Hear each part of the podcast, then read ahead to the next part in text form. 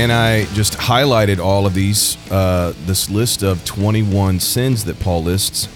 And I, I didn't know this, and I looked, and after I highlighted it, I put insert numbers, use numbers for bullets, and I noticed there was 21 of them. I couldn't believe it. I'm like, wow, hey, that's a good idea to bring to 2021. And I got to doing this with other lists, other things that I've looked and discovered. Did you know that there were from from from sea to sea in the Old Testament, what the New Testament calls the church in the wilderness, from Red Sea to the Jordan River, Red Sea to the Jordan River, water to water, sandwiched in the middle of that. Guess how many rebellions there were? Aha, 21 times Israel rebelled while they were in the wilderness. Count them up.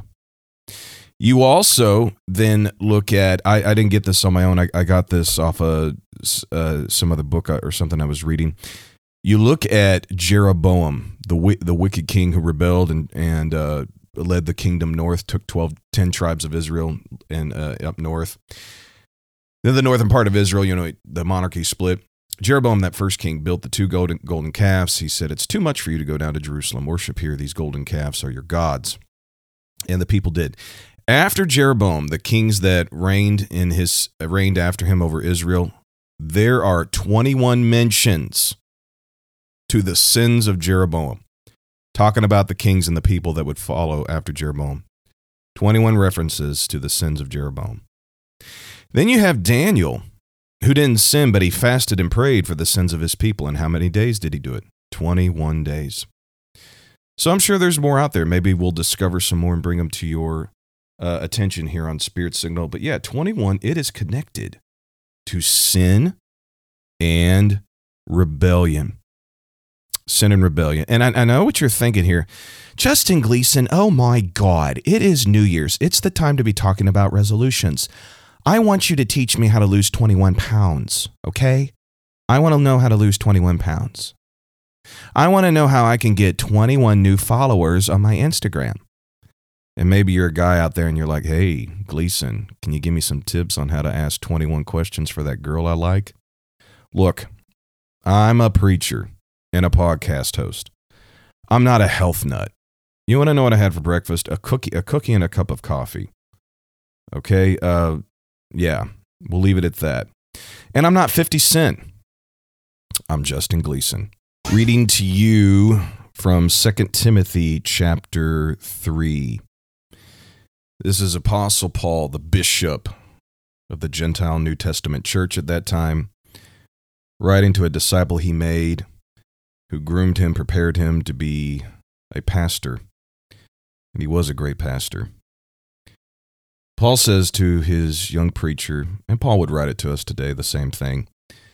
But know this that in the last days perilous times will come, for men will be lovers of themselves, lovers of money, boasters, proud, blasphemers, disobedient to parents, unthankful, unholy, unloving, unforgiving, slanders, without self control. Hmm brutal, despisers of good, traitors, uh, headstrong, haughty, lovers of pleasure rather than lovers of God, having a form of godliness but denying its power. And from such people turn away. For this sort are those who creep into households and make captives of gullible women, loaded down with sins led away by various lusts, always learning and never able to come to the knowledge of the truth. Now, as Jannes and Jambres resisted Moses, so do these also resist the truth. Men of corrupt minds disapprove concerning the faith, but they will progress no further, and their folly will, folly will be manifest to all. Whoa. As there was, was also. But you, have carefully followed my doctrine, manner of life, purpose, faith, long suffering, love, perseverance, persecutions, afflictions, which had been to me at Antioch, Iconium, and Lystra, what persecutions I endured. And out of all of them the Lord delivered me. Yes, and all who desire to live godly in Jesus Christ will suffer persecution. But evil men and impostors will grow worse and worse, deceiving and being deceived. But you must continue in the things which you have learned and been assured of, knowing that from you you have learned them, and that from childhood you have known the Holy Scriptures, which are able to make you wise for salvation, through faith which is in Christ Jesus. All Scripture is given by interpretation of God and is profitable for doctrine, for reproof, for correction, for instruction in righteousness, that the man of God may be complete, thoroughly equipped for every good work. Whew. Man, I almost just want to read that to you all again. Like 25 times. Just just the rest of this episode. Just read this and read this and read this. It's it's powerful, but not only that, it's just very clear.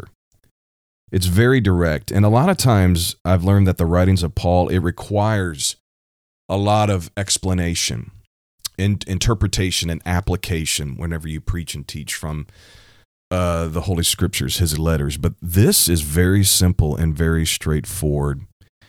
It's a prophecy about what um, men in the church, and I guess women, we could apply this to women, of course, what but it's mostly directed at men the leader the the the, the leadership in the church throughout Asia Minor at that time. And Paul lists 21 things that the church will see uh, in the in the church and of course outside of the church. This has to do with with everybody, anybody you're associated with, and he lists 21 things. Then in perilous times, people would rise up and be lovers of themselves, lovers of money, boasters, proud, blasphemers, disobedient to parents, unthankful, unholy, unloving, unforgiving, slanderers, without self control, brutal, despisers of good, traitors, headstrong, haughty, lovers of pleasure more than lovers of God, having the form of godliness but denying its power, those who creep into households and make captives gullible women, always learning, never coming to the knowledge of truth. 21. There's no way that's a coincidence. And I get the feeling we're going to be seeing a lot of this in 2021. I think the kind of the fear and the hunkering down that was in 2020, uh, it's kind of over. People are ready to get out and, and start their carnality again.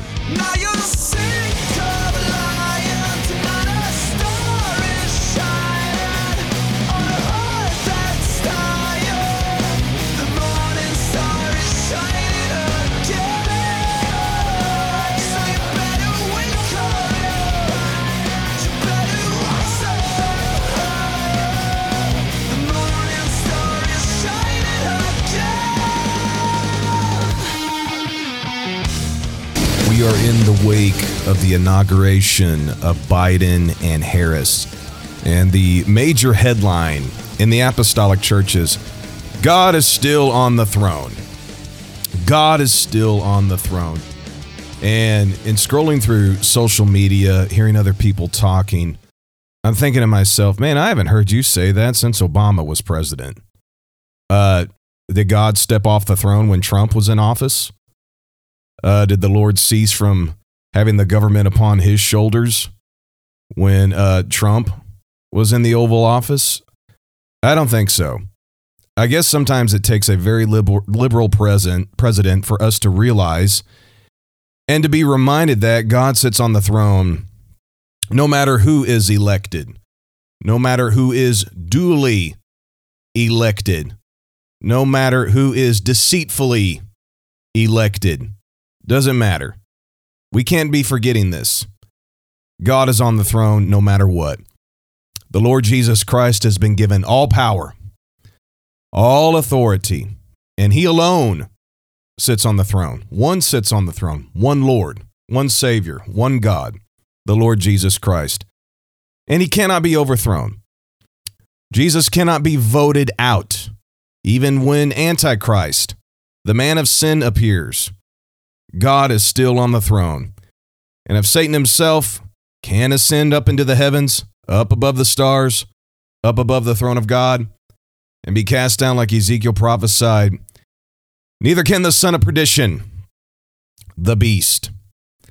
The end is not now, the end is near. Yes, Satan is preparing this world for the beasts, and the kings of this earth are drinking the wine and getting very drunk with the great whore, Mystery Babylon. having a president like Donald J. Trump is a rare, rare, very rare, rarer than eating a delicious medium rare steak, a delicious Kansas City strip. It is more rare than that to have a president like that. It is a luxury. It is a delicacy. It's time for us to snap back and realize what is normal in this world that Satan is the prince and the power of the air. And he's doing everything he can to gather together the nations unto them unto himself and erase their border, erase their identity, erase their culture, and bring it all under one because Satan doesn't want nations. God created nations. God established borders, according to the book of Acts. But one day, the Lord will rule the earth and the fullness thereof completely and totally for him. It's going to happen for a thousand years. And Satan wants to take control of that and have that for himself even before all of that. That's why he is after Israel, because God has promises to Israel. That is why he is after his church, because God has made promises to his church. And Satan wants to make God look like the liar. He wants to make God look like the one who can't keep his promises. But when the appointed time comes, the Lord will pull back the curtain. And like Isaiah said, they will see Satan. They will see the man of sin. They will see all the kings who were deceived by them, and they're going to look and say, Was really this it? This was it? I went to hell for this? I didn't follow the truth for this? I got to spend an eternity for this? That's exactly what it's going to be for this. So your answer is not gay rights. Your answer is not exalting transgender people. Your answer is not having free drugs. My free drugs. Biden, Harris, they're going to give me my drugs. It is in none of those things. It is time to open up your eyes and realize that politics is never about what you want. It is only about what is possible. But with God, what is impossible can be possible. We need God in this time. That's what we need to do. Look through history. Anytime there was pandemics, troubles, the people that ran to their politicians and ran to their governments for help and security and and and treated them as if they were some savior, those nations don't exist anymore. But the nations who call out to God survive. The countries who call out to Jesus Christ, those are the ones that make it during dark times. So it's time to open up your eyes. It's time for you to wake up and realize that God has never left his throne. He has never left his place of authority, but he is still there and he is not enthroned in judgment. But the Bible says that the Lord is enthroned in his mercy. You think about that, his throne. It is supposed to be a place of judgment. It is supposed to be a place of telling people that you are judged for all eternity. That day is coming, but right now, that throne, it is enthroned in mercy. There is mercy there for you. And if you need the mercies of the Lord, mercy is not getting what you deserve. You and I deserve to be on that cross, but the Lord hung and died on that cross for us. You and I should have been buried in that tomb, but the Lord was buried there for us. You and I should have went to hell for 3 days and 3 nights, but the Lord went there for us. It is only by the mercies of God that the United States of America even exists. Because of our sin, because of our perversion, because of our abortions, because of our immorality, because of our godless thinking. This country should have dropped off into the ocean a long time ago. We should have been blown to bits a long time ago. But because we have a destiny upon our land, we have a destiny upon our people. And there is a church crying out to God, give us a space, give us a time, give us a purpose. Don't let it be the end just now, Lord, but perhaps give us a little bit of a space for us to bring again another revival of spirituality, another revival of sacrifice, another revival, amen, that believes in the sanctity of human life and another revival that will preach and to teach save yourself from this untoward generation. It is time to run to a merciful Jesus. It is time for us to run to a merciful God. It is time for us to seek favor in His eyes. It's time to wake up. It's time to get out of your sleep. We were comfortable for too long, and it took a pandemic to wake us up. It took a stolen election to wake us up. And who knows what else is coming to wake us up, to pray, to read the word, to fast, to study, to pay tithes, to get loyal, to get back to where we need to be in God. I'm Justin Gleason. I didn't come to podcast today, but I came to preach and to teach that Jesus is Lord forevermore.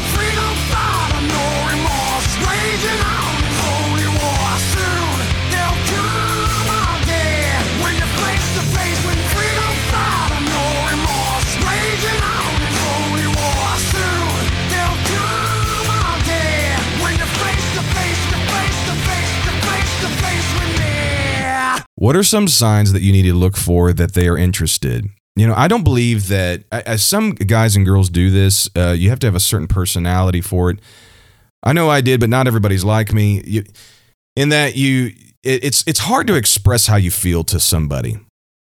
It, it's it's very difficult when you have feelings for somebody. You like somebody in your youth group or another church or whatever. Uh, by the way, if you're apostolic, you need to date an apostolic. It's forbidden to date a non apostolic. 1 Corinthians 7. You have to marry in the Lord. If you want to marry in the Lord, you need a date in the Lord. Might be another reason to break up. Okay? Or do a little flirt to convert. If it works, it works. All right? So, anyway, but when you have feelings for somebody, it's very difficult to act normal. It just is. when you have feelings for somebody, you will begin to behave strange. And it's a sign to yourself you really like them when you start to behave strange. And you know what? It's very difficult to conceal. Your friends will see it, your family will see it, everybody will see it, your pastor will see it. There's just that look that both guys and girls get when they get around the person they like. They get this look in their eyes and they they start doing the twitch and they, they can't sit still and they just say unusual things. It, it's just difficult to act like a normal human being when you're around the person you like. People just naturally uh, act awkward. I, I don't know if that's the way God made it or or whatever. I don't know. But it's very difficult to act normal, keep your composure when you have feelings for somebody. Uh, initially, it's just the sparks, you know, that we call it. It's just those those feelings uh, you get deep down in your soul uh, for somebody. Um, am I saying that you have to act odd to know that they're the one for you? No, you don't. No, you don't. I don't even think you have to have sparks uh, to know that person is for you. It's not imperative to have those feelings because, after all, marriage is not based upon feelings. It's about vows, it's about commitment, it's about making an effort uh, to keep love in your marriage. But I think initially, to have a good dating experience, you want to have good history with this person. You know, when you've been married 30 years, you want to look back and say in the beginning of it all, that those were feelings were real and we still have those feelings. So you, you want to have those. They're not imperative. Uh, but those uh, feelings do certainly bring those people together. So I, have noticed this. It, it happened for me. It happens for other guys I know that when they get around the girl they like, they are all of a sudden unusually kind. They're all of a sudden unusually helpful.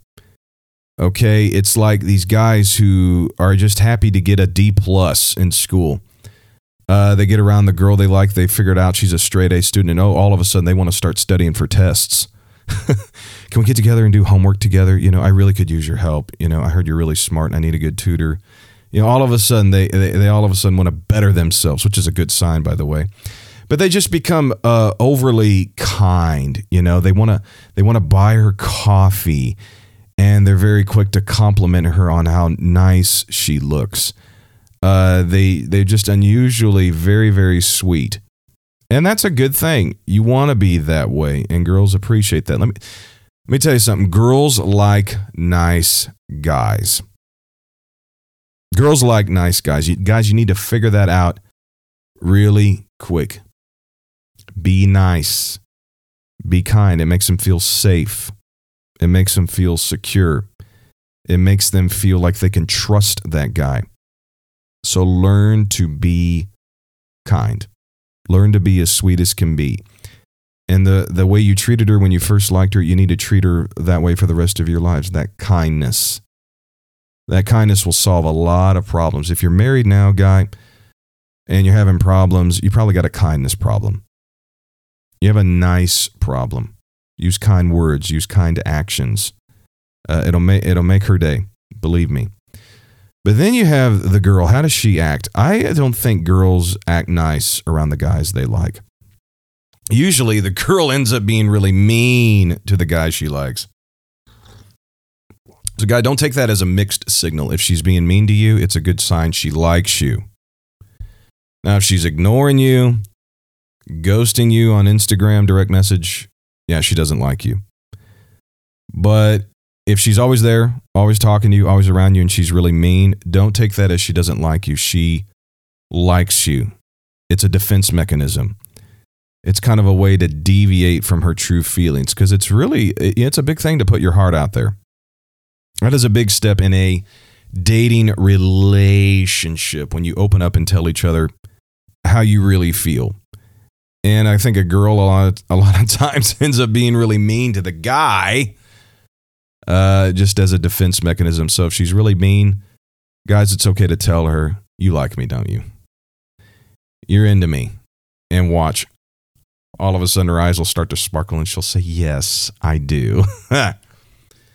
anyway, uh, guys, you need to become really certain uh, about this. If you develop feelings for a girl, you need to think about that and pray about that and get some counsel in that. You know, there's yeah, I like this order dating, become official, whatever, court, get engaged, have a wedding, get married, all of that life together. That's a good.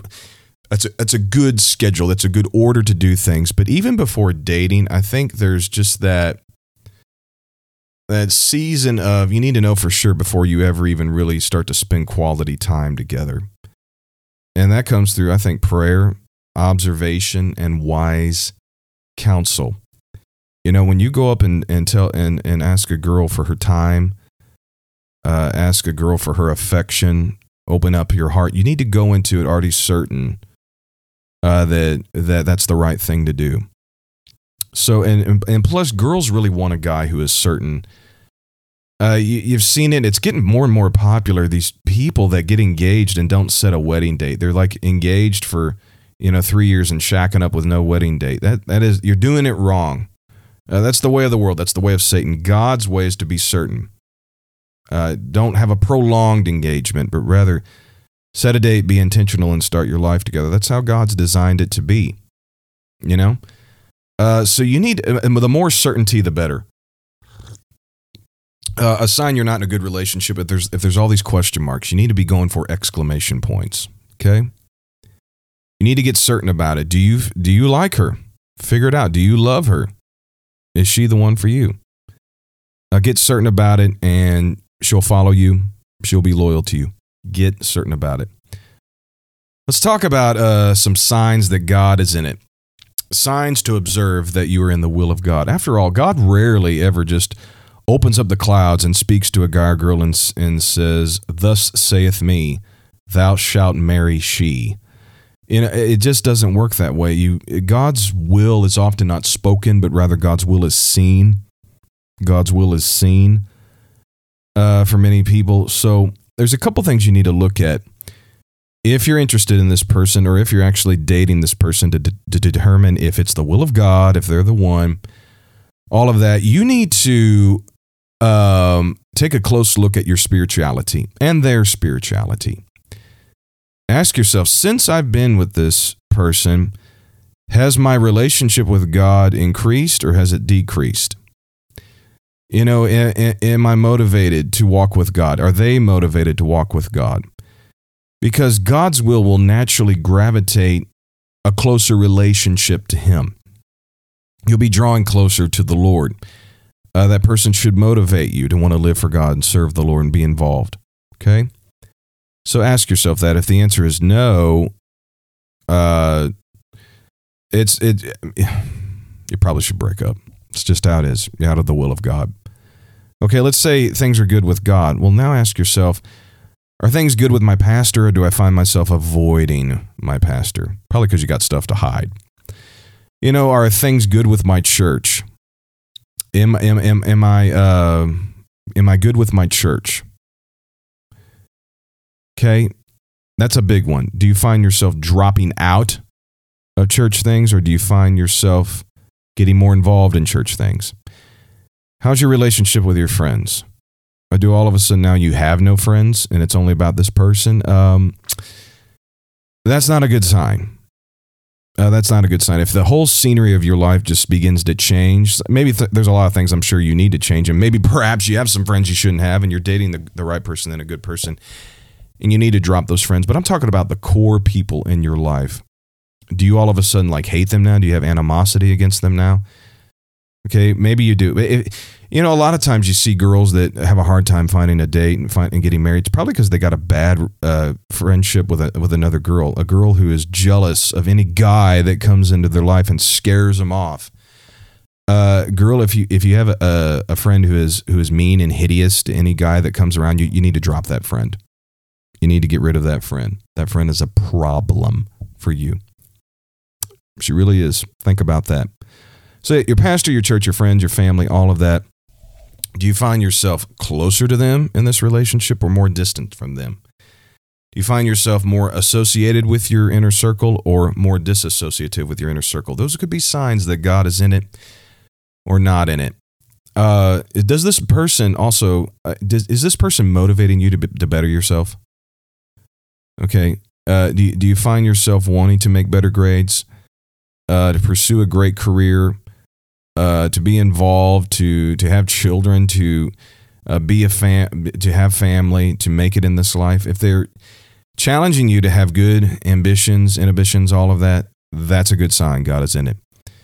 But if you find yourself going from A's to getting straight F's, if you find yourself from being on the front row of the praise team to the back row of the sanctuary, you're, you know, it just dating in the will of God will motivate you to want to live life as abundantly as you can. But if you find yourself being lazy, you find yourself forgetting about all your hopes and dreams, you find yourself just really slowing life down, having major setbacks, you're not dating in the will of God. God's will for you is to move forward. God's will is for you to achieve. And if this person that you're with, this guy or girl, helps you to want to achieve, you're dating in the will of God. There's many things, and I could go on and on, but I'll just end it with this signs that God is in it. Do you see yourself losing your individuality? Do you see yourself saying, you know what? It's not about what I want, it's about what this person wants. It's about him and her losing their individuality and becoming one to operate as one. If you have that, you're headed into a very, very healthy relationship. Because let me tell you, desperation rarely ever gets God's attention. And if you're desperate, you're probably going to date really bad. You're going to date really bad. I don't care how old and single you are. Desperation is rarely ever going to get the attention of God for marriage. It'll get the it'll get the attention of God for a miracle of healing. It really will. But I've never seen somebody who is desperate and going to every singles conference and trying to meet every person that they can and put themselves out there. Rarely does uh, God work and operate with that. That's not really faith and trust in God. You want to get God's will in your dating, in your marriage, all of that? Start having faith. Start having trust in God. Start believing God for it. And then, yes, go everywhere you can to meet somebody. He's not going to send somebody your way if you stay locked away in your house and wear nothing but a, a, bathrobe and pet your cats and eat soup all day. No, you need to dress up nice. Need to go to good places and meet good people, and that's how the will of God is performed in your life for who you are dating. That's how it works. That I can tell you. Believe me.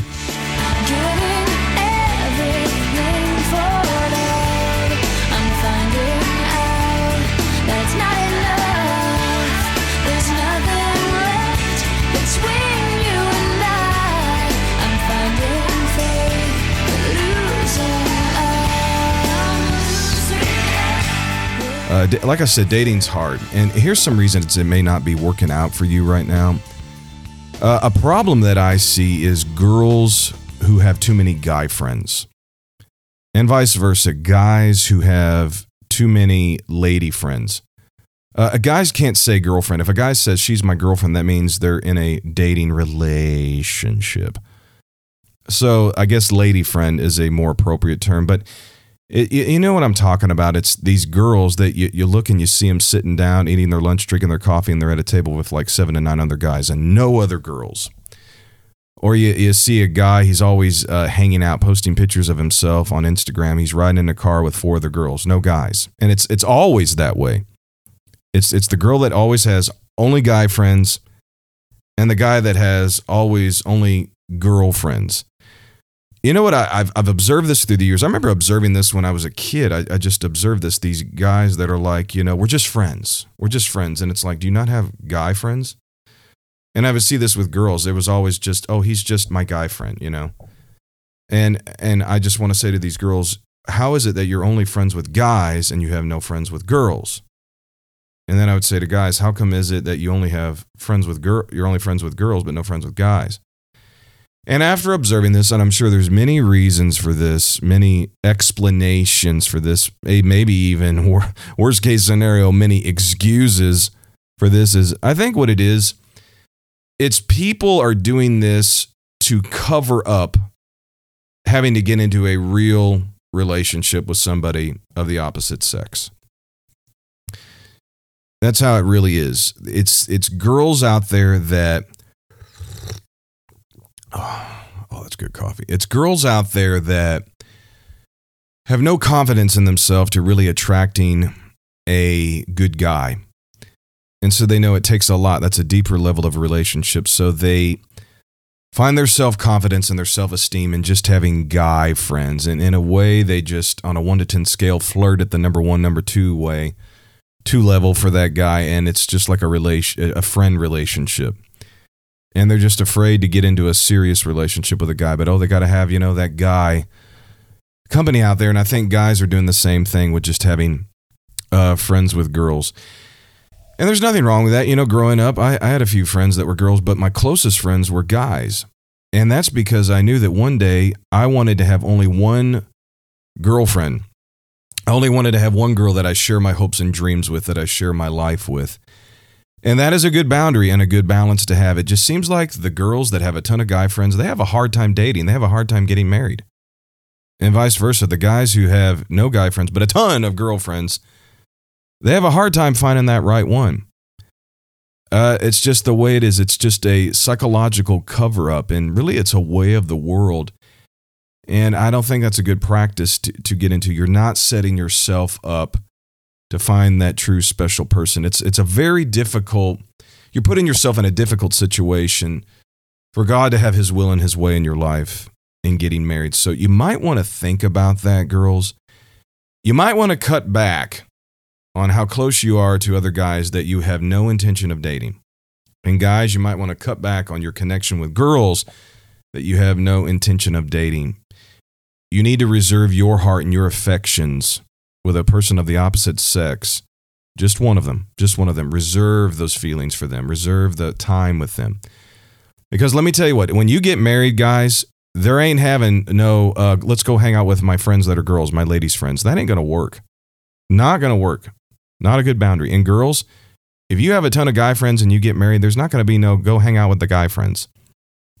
It's just not the way it is. That is an unhealthy boundary. It's a practice of the world, and the world is the world, and the world has what the world has. We are the church. Uh, we do things differently. So, yeah, you need to back off, assess that thing. It could be the reason that you're single and you don't want to be single and very unhappy. Okay? So, that's a reason maybe dating's not working for you. Another reason is your timing's off. Uh, your timing's off. You're, you're trying to uh, date effectively too early in your life. Uh, you're maybe 17 and a half and you're you're trying to you know figure out life and uh, you're trying to get into a serious healthy relationship with a guy and it's just not working out and it's because you're 17 and a half and i get it in the bible days they married young like that and maybe your great great great grandmother uh, who grew up on a on a, a farm in, in uh, you know out in the country somewhere. She got married when she was 13 and you know had 26 kids and and her and her husband were lived happily ever after. I, I get that. All right. Uh, culture's a little differently. Our society has shifted in a way where that is very difficult to do and very difficult to accomplish. So the will of God works with timing. It always does. So you may be approaching this too early for yourself. It may be a better idea for you to graduate high school first, maybe, or get your GED, your good enough diploma, perhaps, if they're still doing that thing. And then maybe perhaps uh, learn to become employable. A college education is a good way to, uh, to uh, approach this, or internships, or apprenticeships, or any of those things. Becoming employable may be what God has for you first, and then move into a dating relationship. Either that or you're having a hard time finding the will of God because you waited too long. You waited too long. Uh, you're at an age where pretty much everybody your age in the church is already married, or they are content to be single and want to be single because of the past, because of God's calling. Um, it's very difficult for the will of God to work when you have waited too late. So you want to go into this on God's timing and working with the culture that you come from and working with what your family wants for you and working with what your pastor is teaching. So that's how God's will works. You need to be pursuing the will of God in God's timing, the right timing. And uh, thirdly, while why dating is not working out for a lot of people in the apostolic church is people are acting like kids. You know, they're, they're 22, they're, they're 23, and they're acting like a 12 year old with a girlfriend and uh, the emotions are high, the drama's high, everybody's playing games and all of that. That's why dating gets weird. And it causes problems for families, the entire youth group, the entire hyphen group, and sometimes the entire church. Uh, you need to grow up. Dating is for the mature mind, dating is for the mature spirit. You've got to leave youth behind and become an adult marriage is for adults. If marriage is for adults, then dating should be for adults. And, and that's a question I get a lot. How old, you know, how old uh, can I be to start dating? Well, the Bible doesn't really give a uh, specific date on this. It doesn't, but my calculation, my ratio, my recommendation for this is on, on the age for dating is figure out how old you want to be when you get married. Uh, for a lot of you, I guarantee it, you're picking some age between 25 and 27. 25, 26, 27. Maybe some of you said 28. Maybe some of you said 30. I don't. But very rarely does anybody say, "Ooh, I'm going to get married when I'm I'm 18. When I'm 19, I'm going to get married." I I don't hear that nowadays. You know, but everybody's like, oh, I'm going to start dating when I'm 18." I'm, I'm 18 years old. It's time to start dating, and and with no intention of getting married, they just want to get out and date and have fun, have fun. You know uh, you're doing it wrong. You need to be dating to get married. So what I think you do, what I recommend is figure out how old you want to be when you get married to get married. Count back about 2 or 3 years and that's when you can start dating. Figure out how old you want to be when you get married. Count back 2 or 3 years and that's when you can start dating. I think it's a good ratio. I think it's good. It's going to save yourself a lot of problems, save yourself a lot of money, save yourself from uh, a lot of setbacks. So if all those things are kind of lining up for you, you're probably uh, doing it the right way. If these things are not lining up for you, you have uh, too many friends of, of the opposite sex, your timing's way off, you're acting like a kid. Yeah, dating's not going to work for you. Okay? So learn a proper balance of friendships with the opposite sex. Get on a good time a timing schedule for yourself and act like an adult. You're on your way to having a great dating experience, which will lead to a great engagement and a great marriage.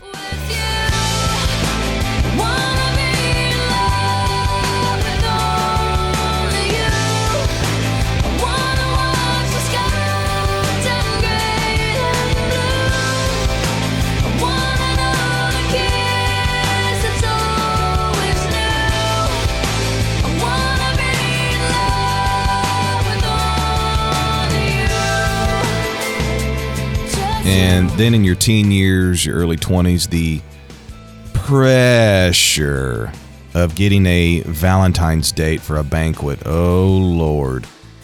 Well, some of those didn't turn out so bad, I guess. But really, it's the Valentine's Day boxes and those little cards. Uh, they're horror stories for me. They're a disaster. Uh, you never knew what could be put in your box, and then you're trying to fill out Valentine's Day cards for uh, girls that are mean to you. And I, I, wish I would have known it then, you know, when I was seven years old in second grade, what I know now. Girls that are mean to guys, it's a sign that the girl likes them. It truly, truly is. And uh, then girls, the guy that is always uh, staring at you in class and always wanting to sit by you, always wanting to DM you, always wanting to talk to you, and he's weird and gross or whatever. It does look, that's a sign he likes you. Because guys aren't naturally overly kind. Guys aren't naturally overly nice. But they get around a girl they like, they don't know what to do with themselves. Yeah. That is Valentine's Day. Tis the season. I don't understand it. It's freezing outside. There's snow and ice everywhere. Uh, but somehow the roses, the uh, the chocolates, all of that just uh, get people in the mood for healthy relationships. But you, to me, Christmas and New Year's and Fourth of July are the romantic times of the year, the tr- the true times for romance the true times for relationships to begin. A true time for relationships to uh for the, for there to be a proposal of marriage.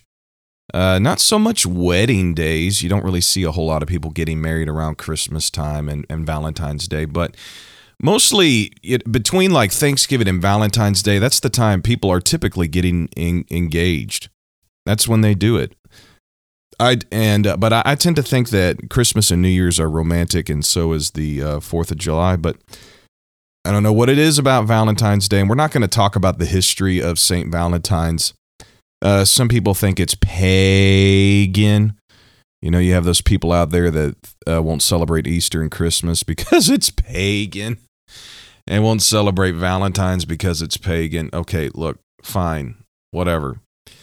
Uh do what you must, do what you please, do what your conscience uh, tells you. But you know good and well I can find a lot of inconsistencies in that, but we're not going to do it because we're going to talk about the will of God. That's right, getting engaged in the will of God. You know, you've heard of pre marriage counseling. Yeah, that's good. Uh, most pastors do it, most churches do that in some form or fashion, and that's a good thing, and it should never go away. You should be uh, always doing pre marriage counseling. You know what? You should have um, some sort of marriage. I, I wouldn't say counseling. When you know when you think of counselor, you think of you know that lady with dyed weird hair and and big glasses and and coffee breath and very disorganized, trying to uh, get into your head and project her own insanity on you. Of course, not all counselors are like that. Actually, I think counselors uh, do a great job, but that's just kind of the uh, stereotypical idea of it. I, I don't I don't mean that in your marriage, but you should be attending marriage seminars if your church has them. You should be reading books about marriage. Mar- marriage is work, and it's something that takes smarts, it takes intellect, it takes wisdom. Uh, how to keep a good marriage, and keep it a good marriage means happiness, right?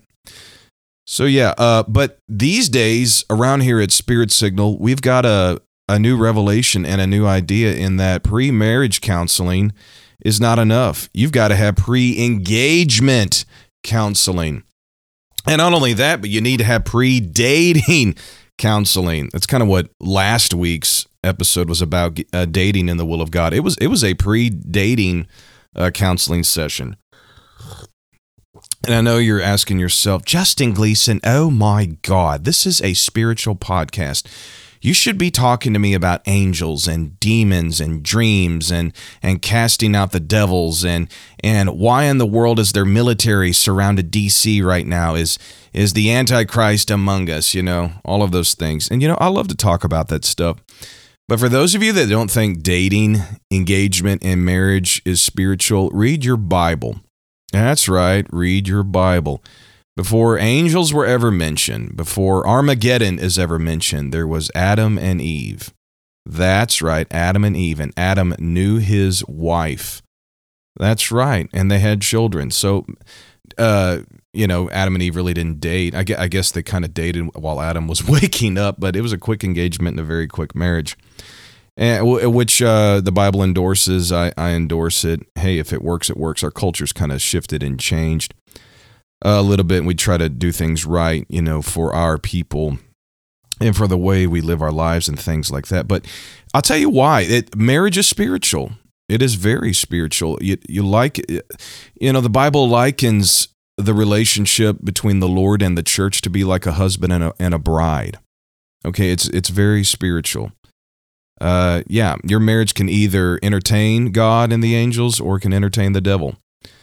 So yeah, it, it is very spiritual. That's why I want to talk about it. And plus, uh, we've received a lot of great responses from our audience. So we try to talk about the felt needs, wants, and desires and the cravings of the Spirit Signal with Justin Gleason audience.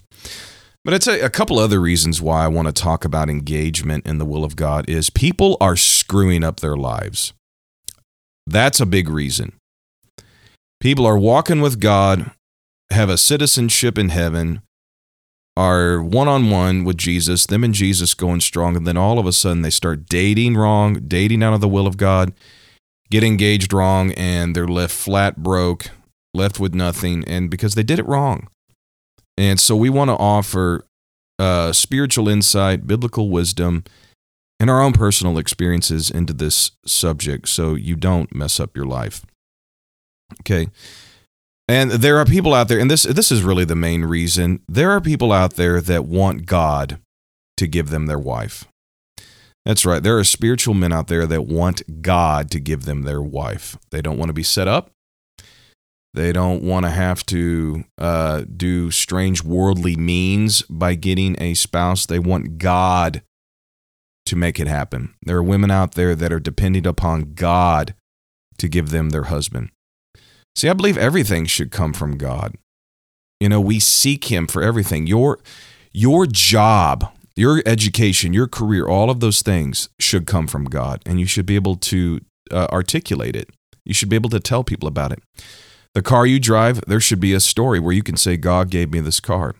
Your home, you should be able to say, God gave me this house.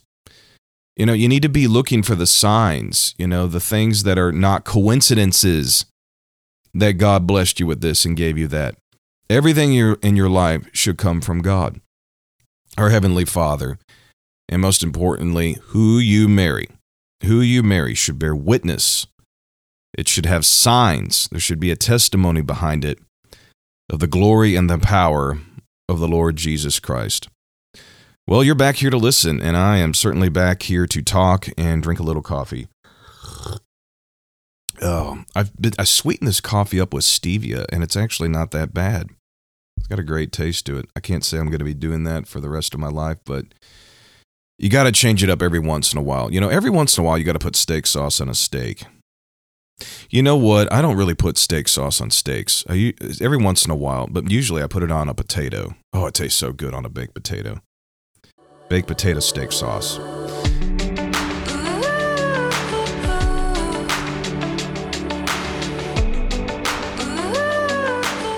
You uh, you did a phenomenal piece on Jezebel, and obviously she was uh, wicked. Mm. And uh, Jezebel right? Isabel, yes. yeah, Yetzabel. Yeah, mm, I, yeah. I, I, love that. Those uh, Hebrew pronunciations. I'm actually uh, planning a trip to Israel. Going to host one. Yeah, in 2022, the details aren't there, but uh, we're, we're, working something out. So uh, we'll be watching for that. But you think the, you know, uh, John wrote about the spirit of Jezebel in Revelation. Do you see the spirit of Jezebel existing in the world and the church today. I hear it preached about, but what's your take on it? What does it look like?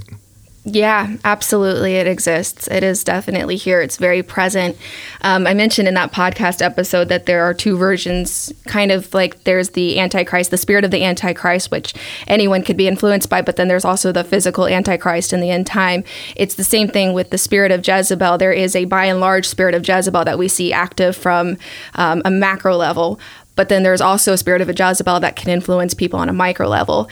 And in my opinion, after studying it out and researching it, Uh, I believe that the spirit of Jezebel is, by and large, is a spirit that entices people who are uh, people of faith into immorality and into idolatry using cunning and deceit.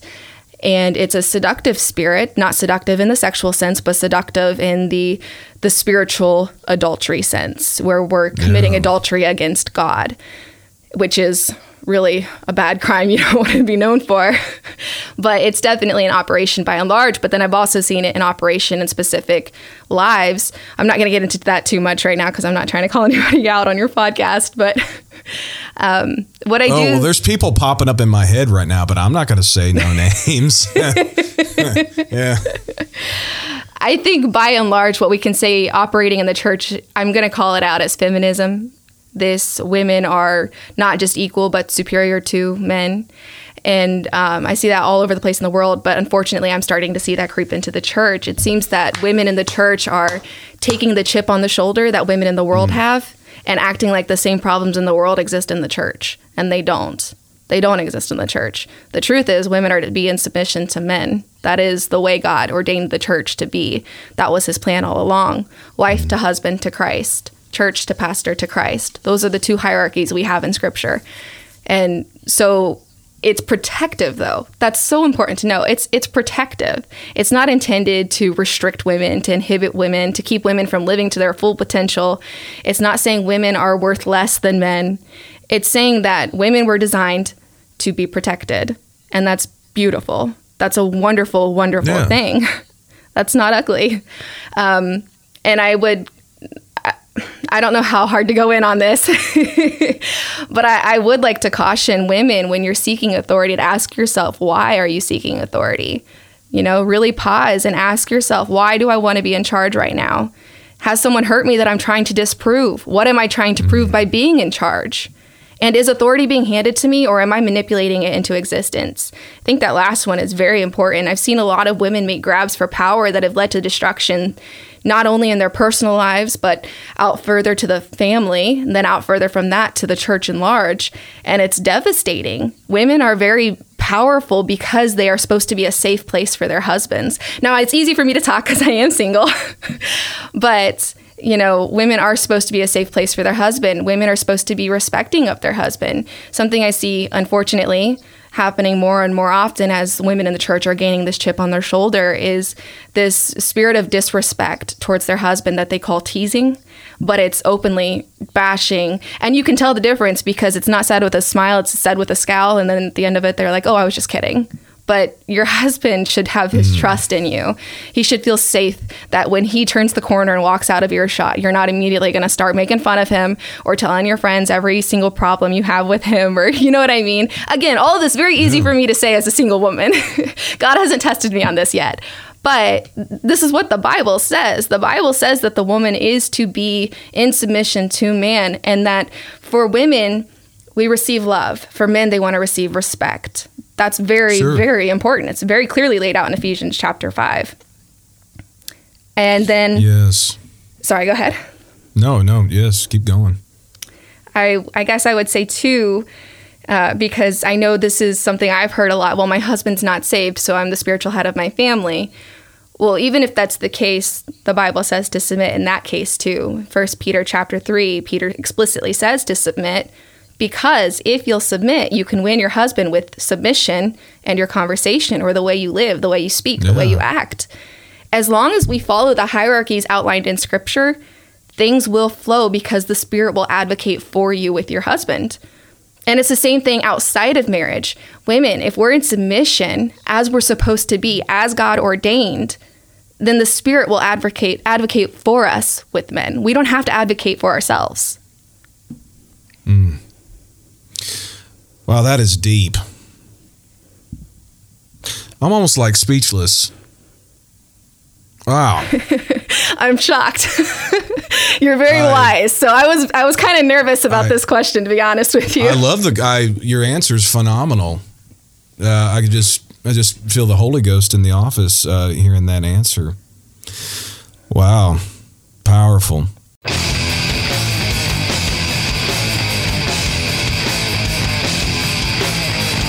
Seems so clear today. Why not yesterday instant replay? There I go again without having anything to say.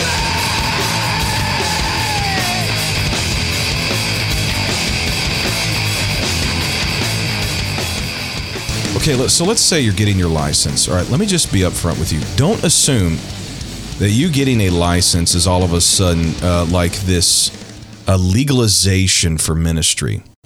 Okay, a license is not like a driver's license or a passport. You know, you can pray people through to the Holy Ghost without that license. Let, let me just tell you that, okay? Remember, it's it's about the vetting process. It's about showing you're in good standing. It's about gaining the favor of the elders of the organization. To have that is a major blessing. So you will have a a added anointing on your life than you wouldn't have not have had before had you not had your license. But just don't don't think that it legalizes you. It's like all of a sudden I am legal now. It's you know, it is set in stone, you know. I am it's not that way. It's not a legalization. You know, the only can I tell you this? My my license, you know, I, I do talk about it, but the only times I've ever really showed that card is some hospitals that I go to. I, I want to park as close as I can to the front. I get out that UPCI card and I put it on my dash. So if security comes around and sees somebody parked in clergy, they see, you know, the clergy sign and the UPC on that, they're going to leave me alone. That's really about all I ever use it for. You know, they don't check cards, you know, in a district conference or section conference or general conference or any of that. They just, you know, a lot of people already know who I am, but even if they don't know who you are, they don't check that it's all an honor system. But it's just nice to have that card. But I've never used that card to get my foot in the door with anything legal. I've never, you know, and I've gone to like, uh, you know, uh, federal buildings, you know, to be with people during their times of trouble. And I've never had to use that card. I had to use my driver's license. You know, they just look you up and down. You say you're a preacher. They're like, all right, come on in, you know. It's not a legal deal. It's not all of a sudden, boom, you know, the doors are going to open wide and everywhere you go, people are going to fall out. You know, you're just, you know, you don't, it's not that way. It's, it's the favor and the anointing of the elders on your life. Okay, so also that segues into this next point. Don't assume that getting your license is all of a sudden going to just open up the doors for all this opportunity. You know, you got your license now, so hey, you're going to be preaching the next youth rally. No, that's not how it works. You know, you get your license, so all of a sudden, you know, bam, every missionary all over the world, you know, is going to be calling you to come preach crusades and in front of thousands and thousands and thousands are going to get the Holy Ghost and you're just going to get to be used and you're going to everybody's going to see your videos and you're going to get all these friend requests. It's it does not work that way. Uh, don't be shocked if after you get your license, all of a sudden you're not doing as much as you once were. Sometimes that happens, you know. God will test you. He'll test your attitude. He really does. All right, and then uh, two major things that I see uh, young preachers, men and women, men and women who get their license, they all of a sudden start calling themselves reverend. Oh my God. They change their username with an REV in front of it. Their email signature all of a sudden has an REV in front of it. They change their uh, greetings on their voicemail. Hi, uh, this is Reverend Bob Schmendrick, you know, licensed with the UPC. Leave me a message. Don't call yourself Reverend. You do you want opportunity? You want to be taken seriously these days? Don't call yourself Reverend. The only guys who can call themselves Reverend are the guys that I would say that are at least 40 years old in the ministry, because that's the term they used back then. Nowadays, I, I don't I don't really like that term Reverend, and people sometimes call uh, they like to put it on i guess flyers out there. You're going to preach somewhere they like to put reverend I, maybe because they don't know what to call you brother doesn't seem good enough they don't know if you're a pastor associate pastor youth pastor what they just call you reverend. I don't know i just don't like the way that sounds. It, it doesn't sound pentecostal to me. It doesn't sound spirit filled to me. It sounds something else. So don't call yourself reverend. You shouldn't be calling yourself anything really. When you get, when you introduce yourself first and last name that's all you got to say. Let people call you the title. Let them use the term brother or reverend. You know, whatever. Stop calling yourself reverend. Don't. If you get a new Bible, don't get imprinted REV on that. You would. You just. You look like a dunce. Don't do it. You are. When you do that, you're taking yourself too seriously, and people. People who take themselves too seriously, nobody on the outside takes them seriously.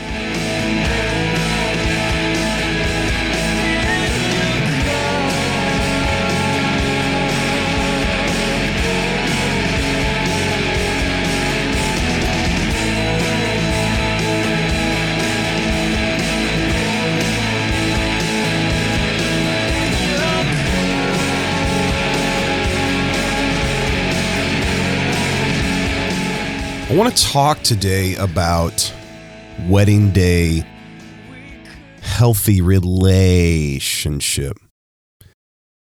I just got the revelation the other day. Actually, not the other day. Uh, it was a couple years ago.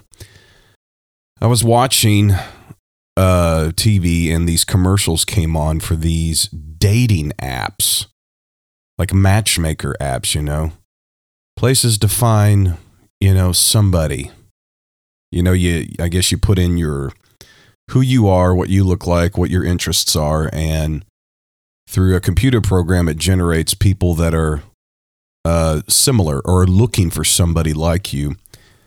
And then you meet up and bam you know sparks fly. And i just i knew i knew those things really chances are they're not going to work just based upon all of the artificial smiles of course, they're all actors on those things. But the way it was presented in the message, these girls would come on there, like the real people would come on there and they would say, I finally found a real relationship. I am now finally in a healthy relationship. and that's and that's how they're selling it. And I thought, no, you're not the real relationship and the health, re, healthy relationships are made by God. It's the ones where God ordains it. It's the ones where God brings it together. From the first moment you meet to the first talk and you tell each other how you feel to your engagement, your wedding day, and then your marriage the rest of your lives. And of course, being joint heirs together for the resurrection that is to come that Peter talks about in the New Testament. And I was a youth pastor for a long time and an associate pastor for a long time, and I'm and I'm knocking on the door of 40. I still have some friends that are single. I still talk to a lot of people that are single. It's not like I got married and ooh, now all of my friends can be married. No, I I love single people, and if you're called to be single, and there is a calling to be single, uh, don't tune out here. Who knows? You could be married or maybe not. Maybe you're called to be single for a lifetime. But then again, you know, uh, you may have kids, you know, that need to hear this stuff, or a friend that needs to hear this stuff, or a sibling, or somebody that needs to hear this stuff. This is uh, Bible doctrine and personal wisdom from me, from what I've observed, what's been revealed to me through the Holy Ghost, and uh, you know, just in general things that I have observed. And something that's really cool, I think, about podcasting is I'm seeing it. I'm just seeing couples. I can, you know, glance down and look what's on their phones and looking at what's on social media. I am telling you right now, it used to be songs that would bring couples together. That's right. You know, back in the 90s, it was the, you know, these R&B love songs, you know, that, you know, kids would be playing on their tape player. And, you know, if the guy really was into the girl, he'd make her a mixtape. Hey, those were real. I never made one. I never made anybody a mixtape. If anything, I made my own mixtapes. but guys and girls would play these mixtapes, and you know, uh, feelings would develop. Well, nowadays, it's not that way. You know what I think is going on? It's podcasts. Once skating rinks used to clear out the rink and say, couples only, couples only. And they dim the lights and turn on the mirror ball, and it became really sparkly and so uh, magical. And they'd play, you know, some kind of love song a country song, an R&B song, a song like this and couples would get out there and and you know skate. And you know, you had the married couples out there. Oh, how sweet. You know, you had the engaged couples. Well, then you had the 13 and 14 year old couple who get out there awkwardly because they have feelings for each other. Well, you know what? I think the skating rinks are about done with that. They're just going to start playing their favorite podcast and say, couples, get out here and skate right now. That's right. It used to be, you know, a guy and girl be on a date in a car, you know, and he'd turn on a song, you know, at the at the right moment, at the most romantic place, you know, on the route from from A to B, and you know, in hopes that all of a sudden that song would make that girl just completely uh, fall in love with him. It it doesn't work anymore. Yeah, it used to. I, I just don't think music has that effect on people. People generally don't want to listen to music when they want to fall in love. They they listen to music when they want to break up. That's right. Everybody, breakup songs are more popular nowadays than uh, makeup songs. Okay, and, and people listen to music when they're angry. They do. They listen to music when they're angry. Sometimes when they're bored, when they're lonely, uh, when they're stressed, and oftentimes when they're trying to be uh, productive. And and then of course for us uh, people in, in church, we listen to music to worship the Lord to, which is the best music, by the way. But yeah, the romantic music is kind of becoming a thing of the past. You know what I think is replacing it? It is podcasts. It sure is. I'm telling you right now, it is. And, and, you know, the day may even come when people aren't even having wedding songs anymore. They have wedding podcasts. And especially with, eh, you know, you think about this dating is already awkward enough. It's already very uncomfortable, you know, to open up and tell a person how you really feel. You know, when you have feelings, for, especially for guys, it's difficult to find words. You know, when you have when your heart, you know, goes after a you know beautiful apostolic lady that you that you just that you're just falling in love with, it's difficult to talk. Sure is, and it's a good thing, girls. If if he's that way, that is a good thing. It's a sign he doesn't have a massive ego. Uh, it's a sign also that he doesn't have an anger problem, by the way. Uh, just so you know, don't be turned off by that. Don't say, oh, he has no confidence. Uh, no, he's got all the confidence in the world, but he is really just swept away with you. So it's kind of hard to talk when you're swept away. So uh, remember that, you know, when you're making those, uh, trying to make judgments off those first impressions. But yeah, love songs are awkward. Worship music gets people in the mood for church, but not a relationship. You know, when you're on a date, you know, or you're driving down the street, you know, listening to James Wilson or Draylen Young or Brian Pound or any of them, Anthony Tremble. you know, uh, uh, yeah, you're just not doing it you know, I, I, guess if you're wanting to have church, that's fine. But typically, when you're on a date, you're not wanting to have church. You're wanting to have a relationship. Well, forget the love songs. There's a spirit behind them anyway. You don't want them. You know what you need? You need this podcast. Kick on this podcast. I'm being serious. I'm not trying to make you laugh. I know probably some of you are right now because you know I'm right. Love music, relationship music is awkward. Music nowadays is geared towards negative emotions. It's either negative emotions or worship. That's how it is. But podcasts, I think, are generating uh, interests. I think it's bringing people together. It's no longer a solidarity enjoyment, it's becoming a couple's enjoyment. So maybe you're listening to this right now and you're uh, going on a youth outing with your youth group. Yeah. You're, you're in, a, I, I can see it now. You're in the, the church van. Ugh, the church van. God bless them. And guy, you're in the front row. You've got your your earphones on, and the girl you like, I mean, is right behind you. You can hear her giggling and laughing with your friends, and you're wondering, how am I ever going to talk to her? You know what you need to do? Don't make it about you. Make it about your pod, and turn around and say, "Hey, I think you would really like to hear this." You're going to get her interest, and she's going to listen to Justin Gleason, hear his voice, hear him talking about relationships. She's going to think it's funny, and you two are going to share a laugh together then you're going to start talking about healthy relationships. And before you know it, you have a change in your relationship status. And it ultimately leads to a wedding day. That's right. Now, I, I'm. I'm for the guy making the moves. I'm for the guy making the initial first step. But sometimes, girls, you know that guy, he's made only a half step and you got to meet him halfway. I believe in that. And maybe you're at a hyphen event right now and, and you're a lady listener to this, and uh, that really super hot, delicious man is across the room at your hyphen hangout, maybe try walking over there. Take out one of your earbuds and give him the other one and stick it in his ear and let him hear this. And maybe finally he'll realize, you know what? I can open up. I'm not going to look like a fool. I will not get my heart broken. Uh, God is bringing us together. I'm just telling you right now. I know we think, oh, it's COVID, you know, we're in a state of emergency. And if I'm going to get married in this time, you know, you can't do the traditional means. Uh uh-uh, uh, we are coming out of this. We really are.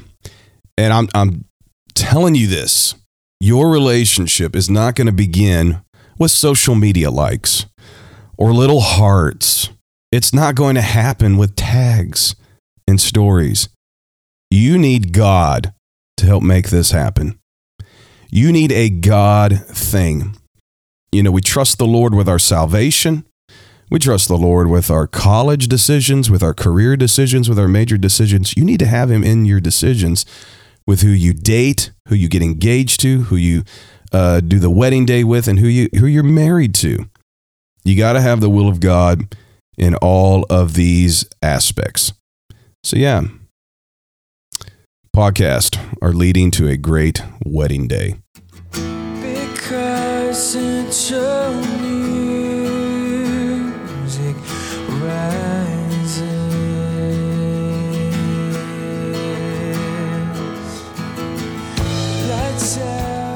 So uh, let's talk about ways to make your wedding day special and maybe some signs. Maybe you might want to hold off and you know get things right because a wedding takes preparation. Very rarely do you see quick weddings anymore. The only time a quick engagement and quick wedding really works is when, you know, people are like 47, 48, 52, 56 years old. They've never been married. They go to a conference, you know, they both find out, oh, we're both called to, to you know, to be missionaries in Uzbekistan, you know, way across the ocean. And, you know, we, you know, they just get married quick and it's just a beautiful thing. They live happily ever after. I like that. That is a beautiful thing. That is sweet. But for the most part, it's not like that. It's, it's, it's hard to leave where you are and to join somebody. And it takes time and it takes planning, all that. So, a, a sign that your wedding day needs to be put on hold is if your wedding day is very secretive. The old saying, secrets don't make friends. Mm. If if you're marrying in secret, that's because there's chaos around it. There is calamity from it. And I guess people out there think if we marry in secret and after we're married and everybody finds out we're married, no, nobody's going to cause me any problems. Oof. If there's problems before your secretive wedding, there's going to be problems after your secretive wedding. That's the way it works. So, uh, what do you have to hide? It, it, why, why should a marriage be hidden? Why should a marriage be hidden? You know, you need to do this right, and it, it needs to be done with witnesses, and it needs to be done with blessing. That's how you get God to move in your wedding. I guess, I guess if you don't want God on your wedding day, that's fine. Be secretive. You know, go down to the court, get it done, go to Vegas, whatever. It's your business. I'll love you. I'll pray for you. But uh, do you want God on your wedding? Don't do that. You want God you want God on your wedding needs to be done with witnesses, friends, family. Man of God. This the secret thing is um it, it, it you just God's usually not in it. He just isn't. Maybe a few here and there they are. And you of course you can have a you know people that elope can have a wonderful marriage. It's not very common. But the goal is a healthy relationship on a wedding day and a healthy relationship results with God being there and everybody being there. Okay. All right. Uh, I wouldn't do a wedding day without the blessing. Very important. I, I emphasize that. I stress that. You people nowadays don't want to obtain favor. People nowadays just want to be promoted uh, based upon you know sometimes their race, sometimes their name, sometimes their status, and that's not how it works in the kingdom of God. You are only promoted based upon the favor of God and the favor of mankind. And you want people's blessing, you've got to earn trust. You know, Jesus said, You will know men by their fruit. He also said, Don't judge. And so many people emphasize that. Don't judge. Let people do what they want. Everybody's okay. Don't you judge. Don't judge. Don't judge. Totally taking that passage out of context. You will know people by their fruit. And you got to bring forth good fruit. John the Baptist taught that before Herod the schmuck beheaded him. Herod's in hell to this day, by the way. John is in paradise, and I cannot wait to meet him someday. Amen. The man of God who stood up for lawful marriage. And I'm here to this day in 2021 standing up for the same thing. Yet you need the blessing of God, and you get that through lawful marriage, the blessing of the pastor. You do that through properly courting, through properly dating, through properly preparing your life for marriage. Uh, become employable. Uh, have a place to live. You know, a nice place to live, a place appropriate for a family, a place appropriate definitely for your first year of marriage. Okay? Do it right. You also, uh, let's get to some uh, minor details here about the presence of God at your wedding. Uh, your ceremony needs to be about God. I'm not saying have church. You know, weddings need to be weddings, funerals need to be funerals. I get it. You know, if you're if you're one of the people that want people getting the Holy Ghost at your wedding, that's fine. but really, the wedding needs to be about the bride and groom. You know, the same way with the funeral. You know, it's about honoring uh, the deceased and, and comforting those who grieve. But hey, the Holy Ghost breaks out. You want that? Uh, that that's your business. Okay. We really don't do that around here at our local church. Very rare does you know a move of God happen. A move of God happens in worship service. Come on, somebody. All right. So, but your ceremony needs to be about God, and you do it right. You do it in the spirit of peace, and God will be there. Uh, your music. I, t- I told you we need to be getting away from uh, music and start playing podcasts in the wedding. Of course, I'm kind of being silly, but hey, why not? But uh, the music needs to be good, good songs. I'm not saying you need to have a worship song in your wedding. You know, a love song is, is appropriate. You know, song with a good message. And a lot of music, romance music nowadays, it's not about marriage, it's about hooking up. Do you want to have a hookup song at your wedding? Is that what you and your husband are doing? Hooking up? No, so t- typically the older music was about love, fidelity, marriage, all of that. Great wedding day stuff. The, the old stuff is good. So, and then you need to have a, an anointed singer singing it. Okay. Somebody's gifted, somebody who uh, uh, is used of God. Uh, your your backslidden cousin uh, getting out there, getting up there with her uh, thighs and cleavage hanging out, trying to trying to sing a romance song. Yeah, God ain't gonna move. It's gonna it's gonna be awkward. You know, she's been backslidden for 15 years and tries to get in the old anointing she had. And she's raising up her arm, you know, with her with with her with her collarbone and her big fat shoulder and her hideous armpit hanging out, and the the cleavage and the thighs. I mean, you know what I'm talking about. God ain't gonna move, and it's gonna make the minister feel uncomfortable, Ugh. and everybody else feel uncomfortable. You know, who cares about your cousin's feelings? I care about how God feels about it. So yeah, I wouldn't even have any backsliders in your wedding party. I wouldn't have any sinners in your wedding party. You want God? You need to have godly people in, in your wedding party close by you. That's how it works. It's what I've seen. It's what I've observed. Also, uh, this is important. Tell your wedding party and everyone else there no jokes or foolishness uh, during the wedding ceremony. That's right. Don't be blowing the air horns. Uh, don't do that stupid, uh, oh, where's the ring? We're missing the ring. That's not funny anymore. Marriage is serious. Do you really think this is a joke? With all of the divorce out there and the infidelity out there, it's, it's no time to joke anymore. Do you think God's there to joke? Do you think the pastor's there to joke? It's stupid. So, uh, grooms, get your groomsmen together and say, guys, we're going to have fun the night before. We're going to have fun during the reception. But during this ceremony, don't none of you uh, do anything stupid. I'll never speak to you again. I, you know, this me and me and the bride. This is serious. This is our day. We want God to be there. So no fooling around. Do what you're supposed to do, and smile and, and be happy for us. Okay, you get you got to do that. I'm, I'm serious. I've seen people do the air horns uh, during the vows. Uh, some guys pulled out these stupid looking masks and put them on. You know, vows are sacred. That's when God, you want God to move. You got to have that. That's all. Uh, couples are getting away from big weddings, even before COVID. Uh, getting away from big weddings, and I, I like this. I think simple, classy weddings is a good new trend that is emerging in these days. You know, it used to be invited everybody, you invited your whole church, you invited all the churches, you invited everybody, and everybody came. And you end up spending a bunch of money on a bunch of people that you don't even know and don't that don't even really care about you that you're not even a part of their same world you know then you got the wedding crasher Ugh. now people there you need to have people that you really care about that's who you want to send an invite to, and that is who you want there. You want God there. You want it to feel special. You want it to feel memorable. You want no problems. That's how you do it. Uh, you, I don't care if you're related to them. If they're drama and stupid and they're going to show up drunk, they're not invited. Uh, you, you got that uncle who's a pervert. Uh, don't invite him. I wouldn't have him there. Who cares? They can get over it. Whatever. That's all. Make it about God. Make it about church. Make it about your Bible. Make it about each other. Weddings are important. Mankind began in the Bible with a wedding. That's right. Jesus' first miracle. Uh, it, wasn't a, it, it wasn't at a house. It wasn't at a get together. It was at a wedding. And, and what does the Bible story end with? A wedding. Weddings, weddings, weddings. God loves weddings. Uh, Jesus likened his return to a wedding. You know, the 10, 10 virgins.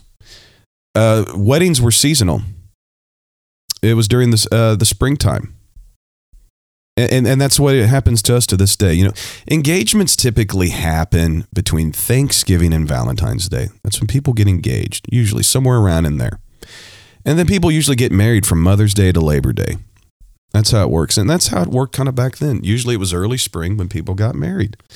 And the girls who were espoused, they would put them all together in the same house so they all could uh, have that positive energy off each other. We're all getting married, getting excited, you know, and not have the, the drama of the mother, the mother in law. it was all the bridesmaids all together. And, you know, back then they really didn't have set days, they had set seasons. This is the season we're going to get married. And soon as the father and son had the house prepared and ready to go for a wedding, you know, the heavy preparation, you know, you, you, you got into it ready to go. As soon as that was done, hey, get the wagon, get the, get, get the donkey, let's go. And they'd show up late at night. And the girls knew it was coming. They know the day, didn't know the hour, but they knew it was coming. So you had to have your lamps ready, your dress ready, all of that. And, and uh, you got married that night. And you celebrated. And you lived happily ever after. So yeah, some were foolish, some were uh, wise. But Jesus likens his return to a wedding. So Jesus loves weddings. You want a healthy relationship wedding day? Make it about God, not your cousin with the cleavage. I'm Justin Gleason.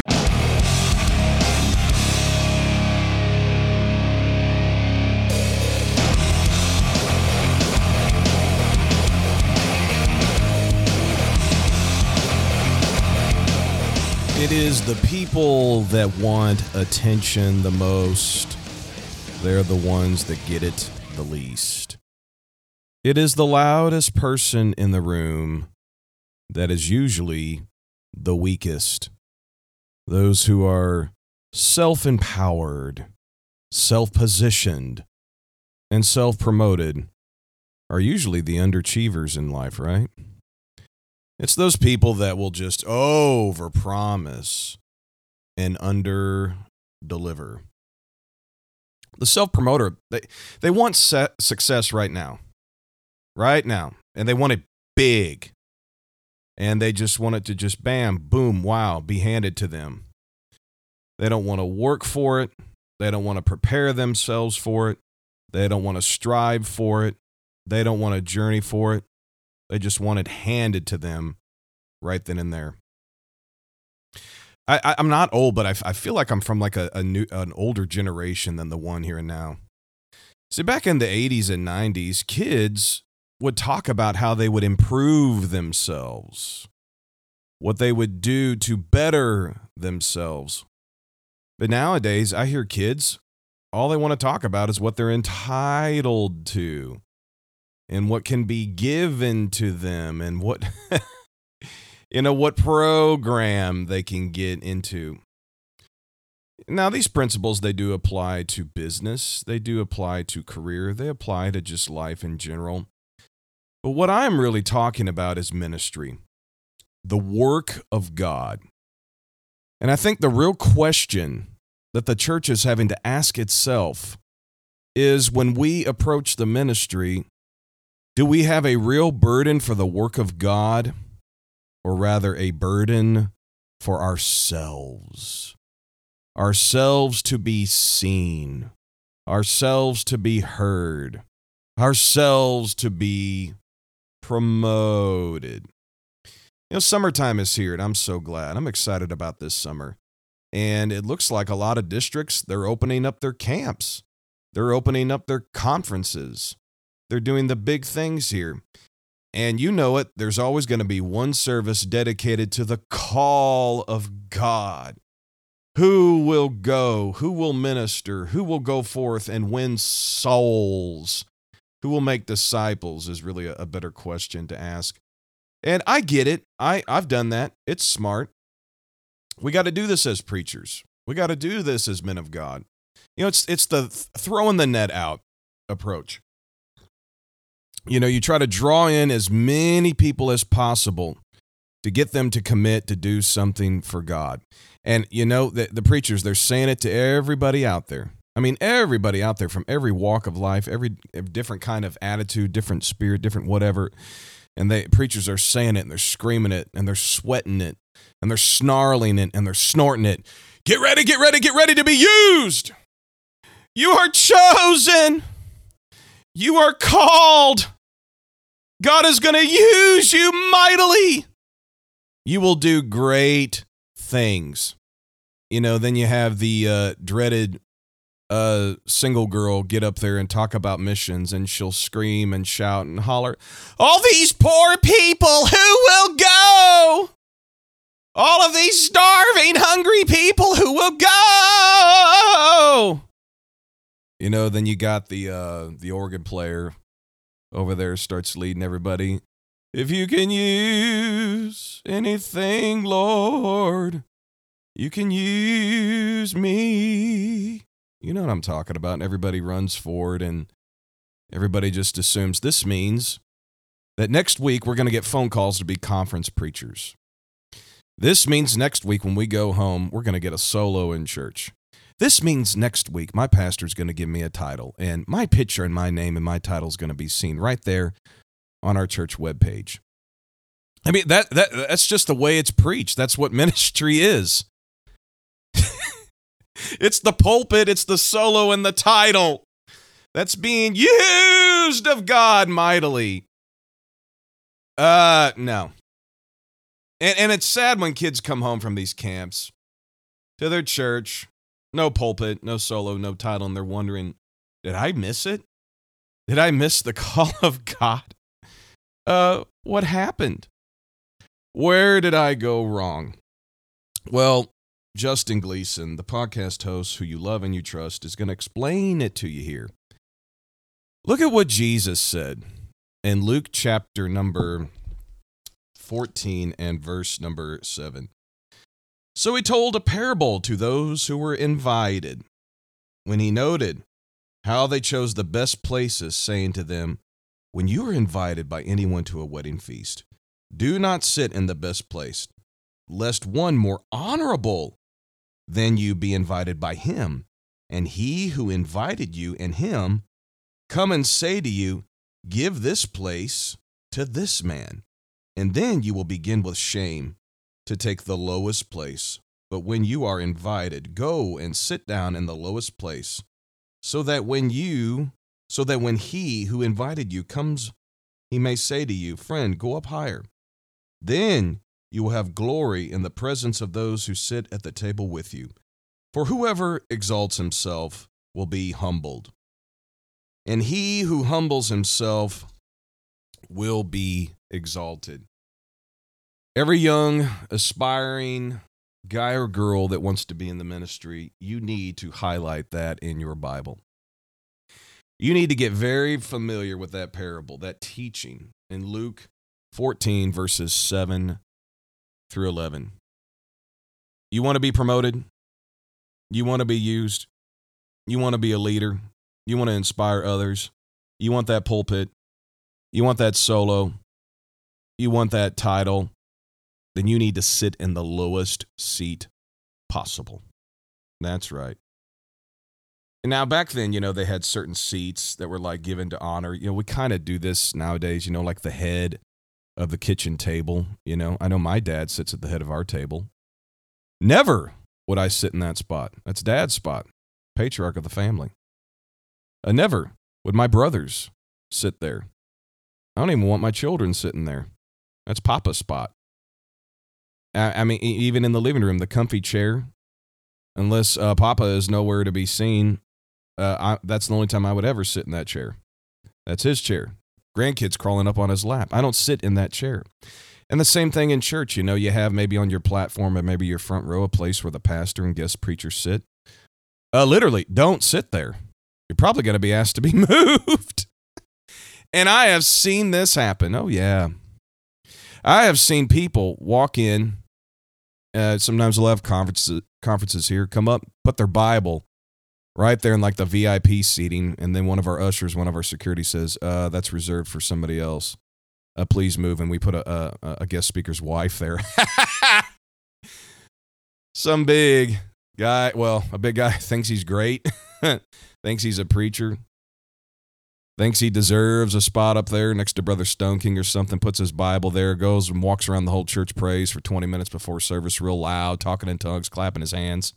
Thinks he's going to sit by Brother Stoneking, only to come back one of the security says, uh, you can't sit there. And the whole place is filled up, and we have a, a folding chair in the very back for you. I have seen this happen. True story. This is how ministry works. You start low and watch others promote you. That's how it works. And I, I, learned this at a young age, and I'm so glad I did. And I'll tell you who I learned it from. I learned it from my a, le- a lesson taught by my dad, but exampled by my cousin, Pastor Paul J. Paymer. Back in the mid 90s, Pastor Paul was in his early 20s, and I was in my early teens and and we're cousins. We're cousins. We share uh, grandparents, Charles and Marcella Dyson, who have already gone on to be with the Lord. Can't wait to join them in heaven. So all our family would get together down there in Little Rock, Arkansas, and uh, we would go to the local apostolic church there. And it was always around Christmas time. And if, if you've grown up in church, you know anything about church, uh, Christmas time is sweet, it's special, it's cute, but it's really not really churchy, you know. Uh, rarely is there like a sovereign sweeping move of God at Christmas time. It's it's just the mood we're in, you know, and it's and it's really just a sweet special time, you know. It's it's the time to think of our Lord as a baby. It's just how it is. And uh, usually pastors don't like to preach during that time. They usually let guest speakers, you know, pastors got his mind on just kind of taking a break, you know. And during that time, the pastor of the church at the time called up uh, Pastor Paul and said, I want you to preach this service. You know, he's in his early 20s, he's uh, in Bible college, you know, give him an opportunity. So all our family comes in. We sit down kind of in the back, you know, we're just just there, family visiting grandma, you know, and and I see Paul, my cousin, walk in. I knew he was scheduled to preach, and I was actually really excited to hear him preach. You know, I look up to Paul. Paul's awesome. Paul's great. Still do. Still look up to him. And I, I watched him walk in, and this was one of those churches that had enormous platform chairs. I mean, big, high back, look look like British royalty. You know, they really did it right. And I saw him walk in, and instead of Paul walking up to the platform, he walks up and sits at the front row. I mean, he's just sitting there on the front row. And I thought that was so odd. You know, I thought, man, uh, preachers need to sit on the platform, right? And uh, I just observed and I watched in the middle of that song service. Uh, the pastor came down and said and whispered into Paul's ear, and I could tell, I just knew what he was saying, come up and sit by me. And so he invited him up on the platform and put him in a very nice seat next to him. Time for the preaching came. Paul preached the house down, and we had a, a, a move of God there on Christmas Sunday. yeah. Then we went out and enjoyed the great taste of Arkansas, some fried fish. Mm. So after a few days, I asked my dad about that. I said, Dad, why didn't PJ go up there and sit on the platform? Why did he sit on the first pew? That's really interesting to me. That's not normal to me. And dad said, Just let me tell you something. And he opened up his Bible and he turned to Luke 14 and he taught me this principle. He said, When you're invited to go anywhere, you never go to the highest seat or the highest place. He said, You start small and you wait to be invited. That's what Paul was doing there. You know, to walk up on that platform is to be presumptuous and just assume that you're welcome into that place. Oh no, that's you know, the platform really is like a house. You know, you just don't go barging into somebody's house. You knock and you wait for the door to be open to you. That's how ministry opportunity works. You start doing small things like preaching Christmas Sundays.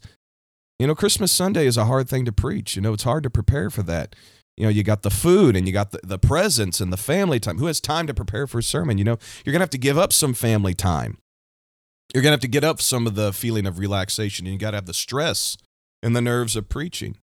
And Pastor Paul was really willing to do that. He was willing to sit there in that front row spot. You know?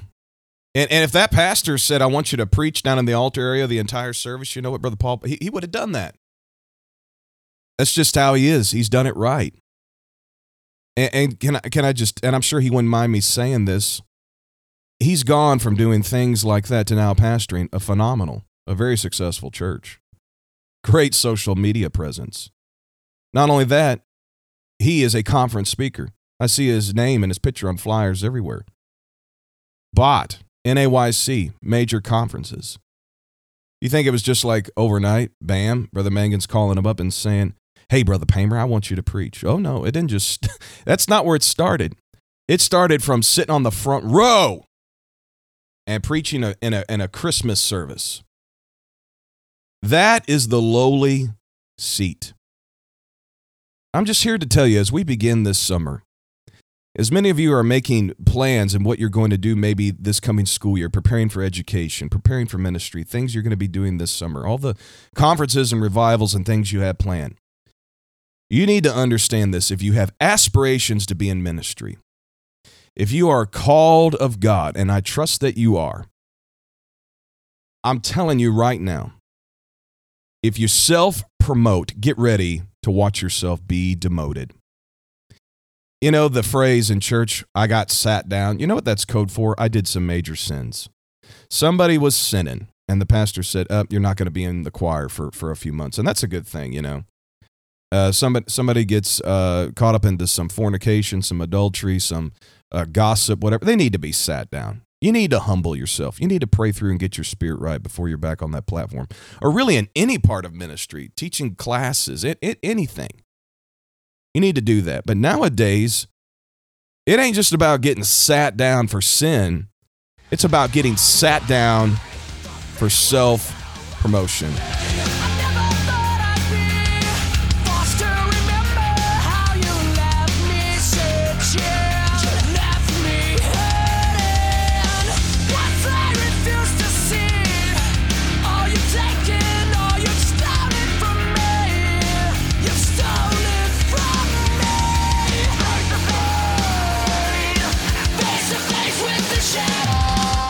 Times have changed, and, and they always do.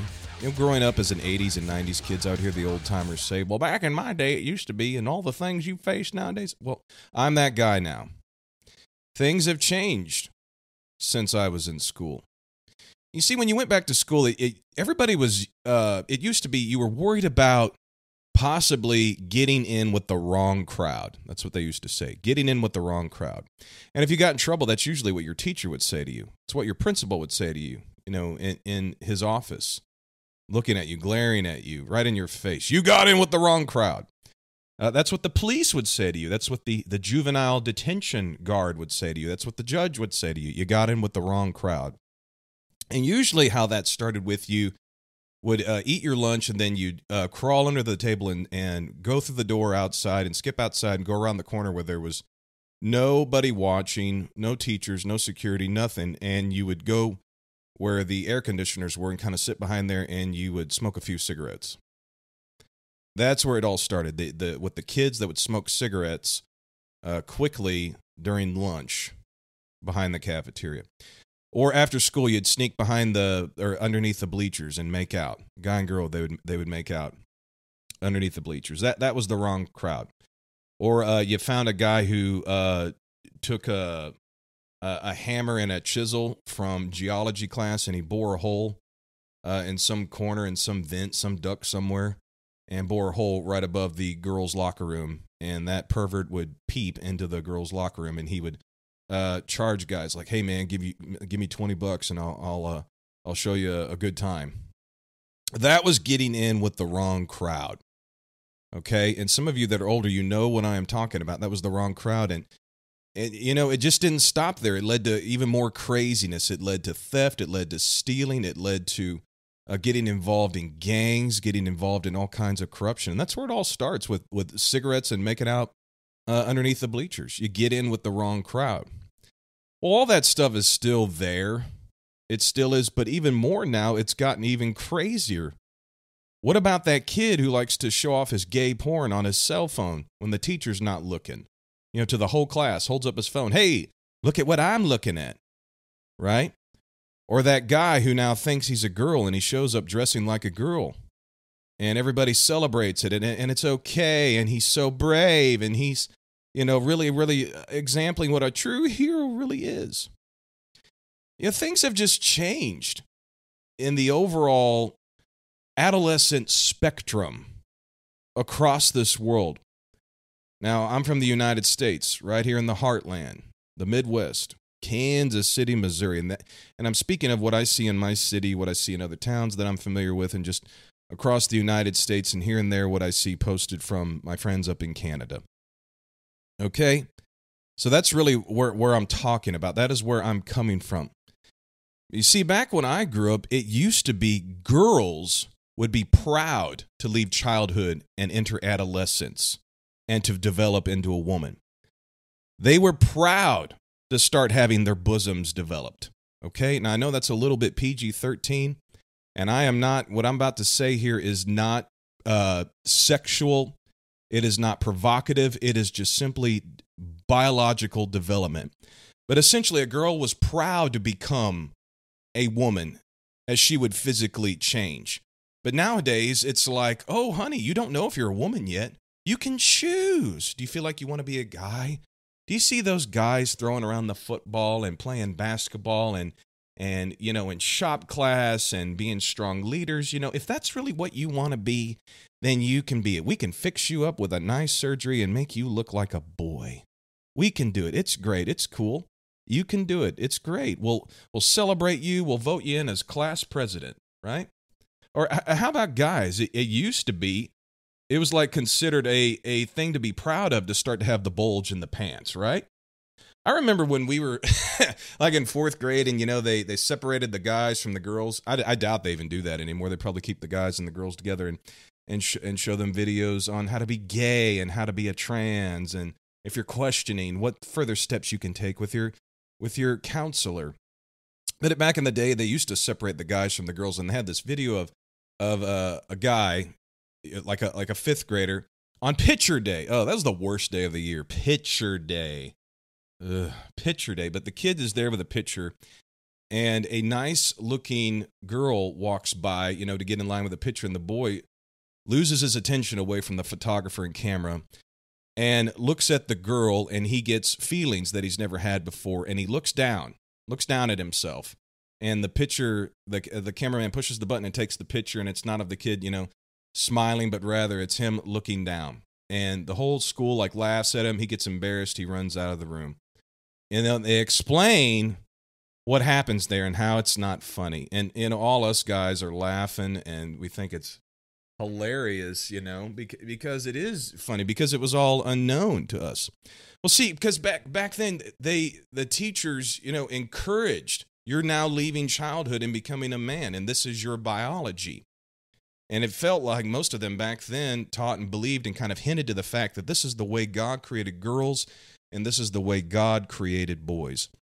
And in my opinion, schools have no business teaching that stuff, have no business even covering pu- puberty and, and sexuality and the development of the body. You know, our, our, our, our private parts are the, the most personal, intimate parts of our humanity. That's something that parents should cover, but we all know the family really has failed their children. That's really the problem. It is the family. You see it you see it in schools. Schools didn't cover that stuff because little boys and girls had good dads and good moms and good grandparents and good aunts and uncles and cousins and they had a strong family unit but the insane left came in and completely destroyed the family that you don't need families you need the community You need the village. That's right. It takes the village. Oh no, God didn't create the community, the village. He created the family. That's what he established. Adam and Eve. Therefore, a man shall leave his father and mother. Take unto himself his wife, they shall be one flesh and go forth and multiply.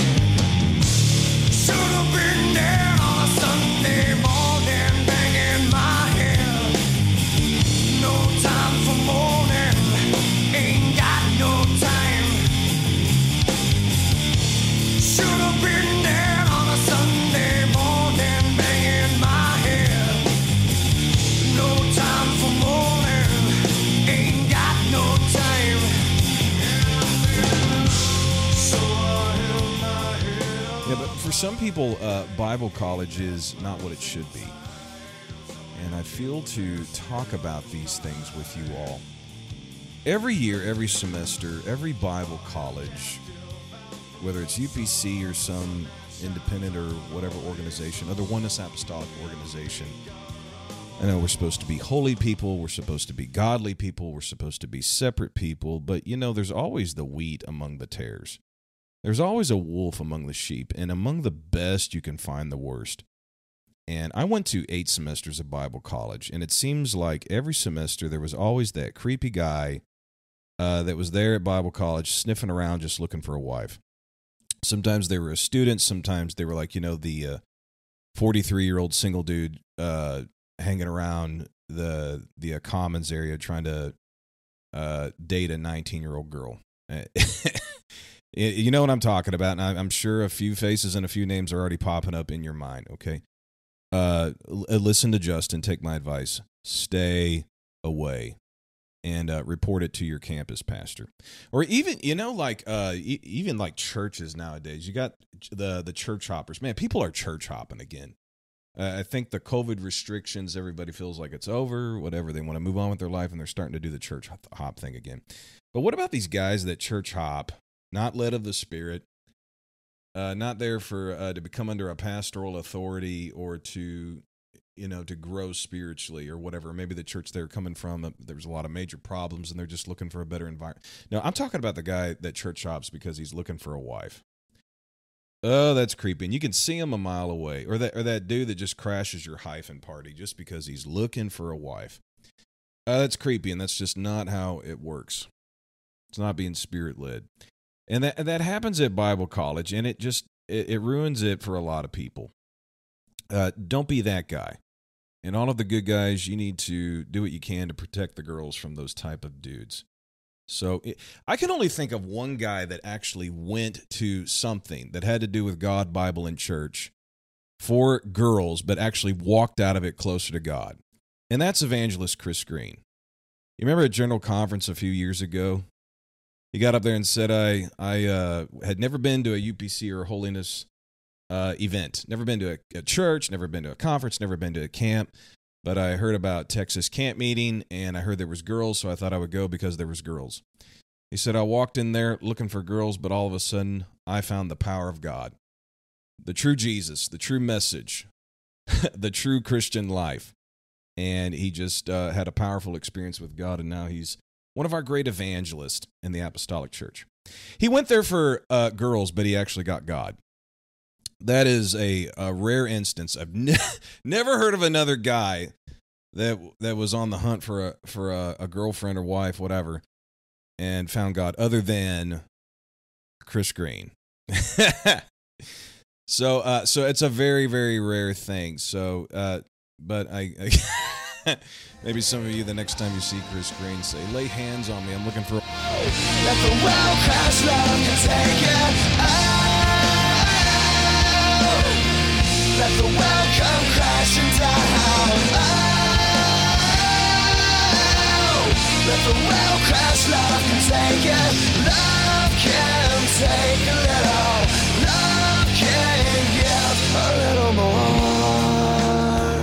Give a little more. I, I just believe that the church cannot become skeptical of the miraculous in this season because they pray for people that have COVID. Let's use that for example. They pray for people that have COVID and they they don't get healed. Um, and it was the Lord that told me um, because I had been just thinking of that and pondering why is it that we pray and people still die of COVID. And the Lord made me to know that we do not have authority over COVID. Hmm. And because COVID is not a disease, it's a pestilence. Mm. It is a pestilence. Yeah, God that never gave us power over pestilence. There's one thing that turns a pestilence. And we quote the scripture all the time, but we do not read the verse before it. We quote we quote Second Chronicles seven fourteen. We quote that scripture. I don't mean this rudely, but we quote it like a lucky rabbit's foot. Uh, if my people, you know, uh, if my people, which are called by my name, will humble themselves and pray, Yeah. and we go through all that, but we don't read the verse before it because the verse before it tells us, "If I shut up heaven, that there be no rain; if I command the locusts to devour the land, or if I send the pestilence among my people." The only thing that can turn a pestilence is the repentance of the church. Wow. Man, bro, I feel the Holy Ghost. My Lord. Yep, that's, a witness. That's it. That's the only thing. And the Lord told me in August of 2020, I feel a witness of the Holy Ghost on this. In August of 2020, God asked me, He said, Do you want to know how to turn this around? And I said, Yes. And He takes me, He took me to the book of Joel, chapter 2 and verse 15 he said blow the trumpet in zion sanctify a fast call a solemn assembly gather the people sanctify the congregation get the elders together gather the children get the nursing mothers get the bridegroom he leaves nobody out and then he says then I want the priests, the ministers of the Lord, I want them to weep between the porch and the altar. And I want them to start saying, Spare thy people, O Lord. And what was he he was what he was saying was, I want there to be a time of consecration. I want there to be a time of rending your hearts and not your garments. I want there to be a time of repentance.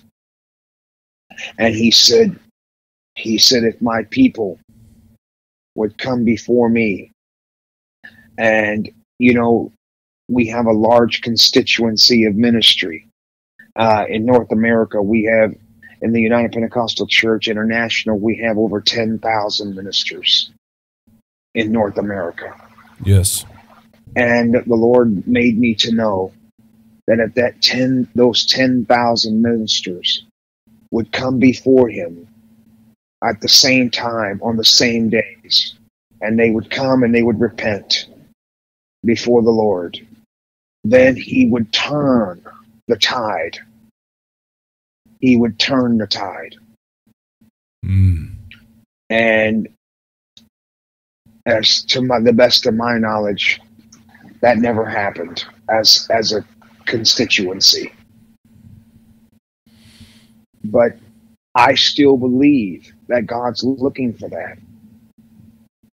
Yes, he is. God's looking for that. And so the thing that turns a pestilence is repentance. The thing that Mm. brings the thing that brings the gallows down. The thing that brings Haman's gallows down was three days of of fasting. Esther said the only way the scepter is going to get extended to me because it's an unscheduled appointment. And she said the only way we're going to get out of this is if you'll fast with me for three days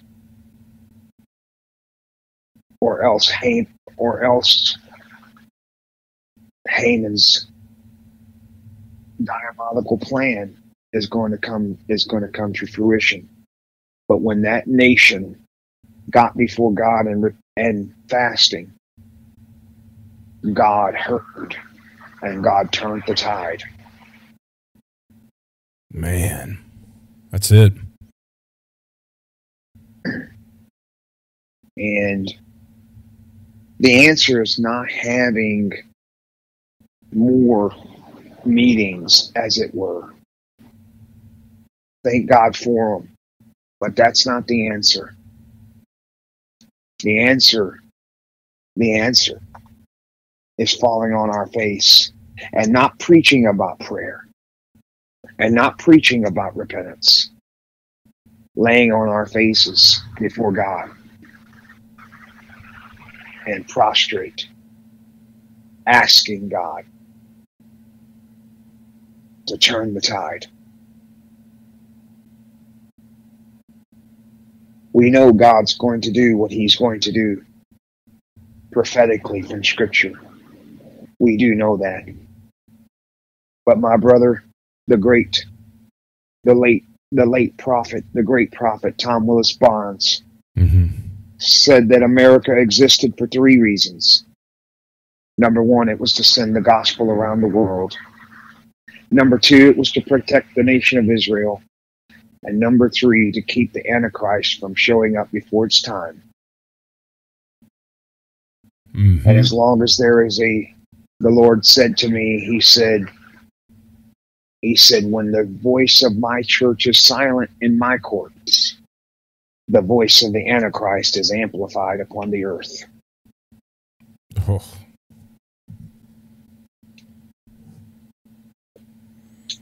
So, the bride, the Bible said in the book of Revelation that we need the Spirit and the bride to say, Come.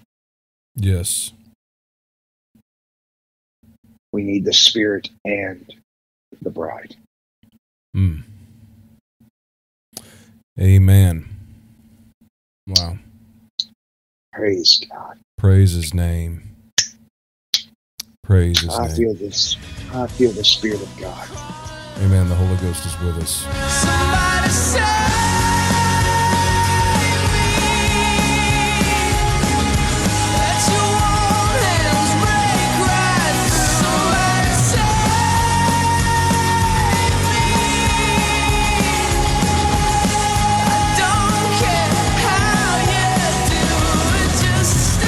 Lot of churches right now, I think, feel small. Their pre COVID numbers just aren't back yet. And maybe they are with the online viewers and things like that. But that's just kind of the, just in seeing what, how people are talking on social media, other uh, uh, apostolic content creators out there, the way they're talking. It doesn't seem like anybody really is having big, booming revival right now. Everything feels kind of slow like we're still recovering from a sickness. What would you say to the pastor in the church right now is, you know, we're our doors are open, we're having church, but we just feel small, we feel inadequate, we feel powerless. You know, how do they get to the place where it's like Gideon, 300 men taking on thousands of enemy soldiers? What's something to do for churches that just feel small right now? You know, the Apostle Paul said that fire, uh, contrary to some people's theology, does not make us what we are, make us better. It exposes what we are. That's really Sure. what he said. Fire reveals Does whether we're built out of gold, silver, precious stones, or wood, hay, and stubble. So fire purifies the pure and it destroys what is not pure. And I would say that COVID has exposed the fakes and pretenders from the committed and the sold out. yes. Uh, there's a big difference between a crowd and a congregation. And the Hmm. crowd has not come back. The crowd has not recovered. The congregation has recovered. The congregation has come back. That's why everybody's down 5%, 10%, 15%, 20%. The most I heard in the last little bit is one congregation I know is still down 40%. That's significant. But I will say that the congregation is there. And if they're not in the house of God, there are still congregants who are committed, perhaps worried about all the variants and so on. But I go on our live stream after it's been, you know, released. And I want to see who's tuning in. Uh, I want to see who's there, who's with us. The congregation is there. And Jesus found out the difference between a crowd and a congregation in Yeah. John chapter 6. You know, when he preached commitment. And, you know, thousands walked away that day. But it was the the committed or we could say the disciples that were there with Jesus at the end of the day. And so I think, you know, to answer your question, the church is there. The church is alive.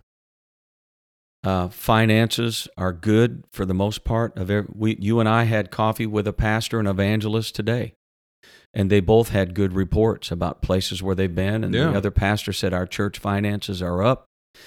And so we, you know, it's not all about finances, but people's giving tells you where their heart mm-hmm. is. Solomon said, "Money answers everything." Yes. So And so it says something about morale, how people feel about their church, how they feel about the future.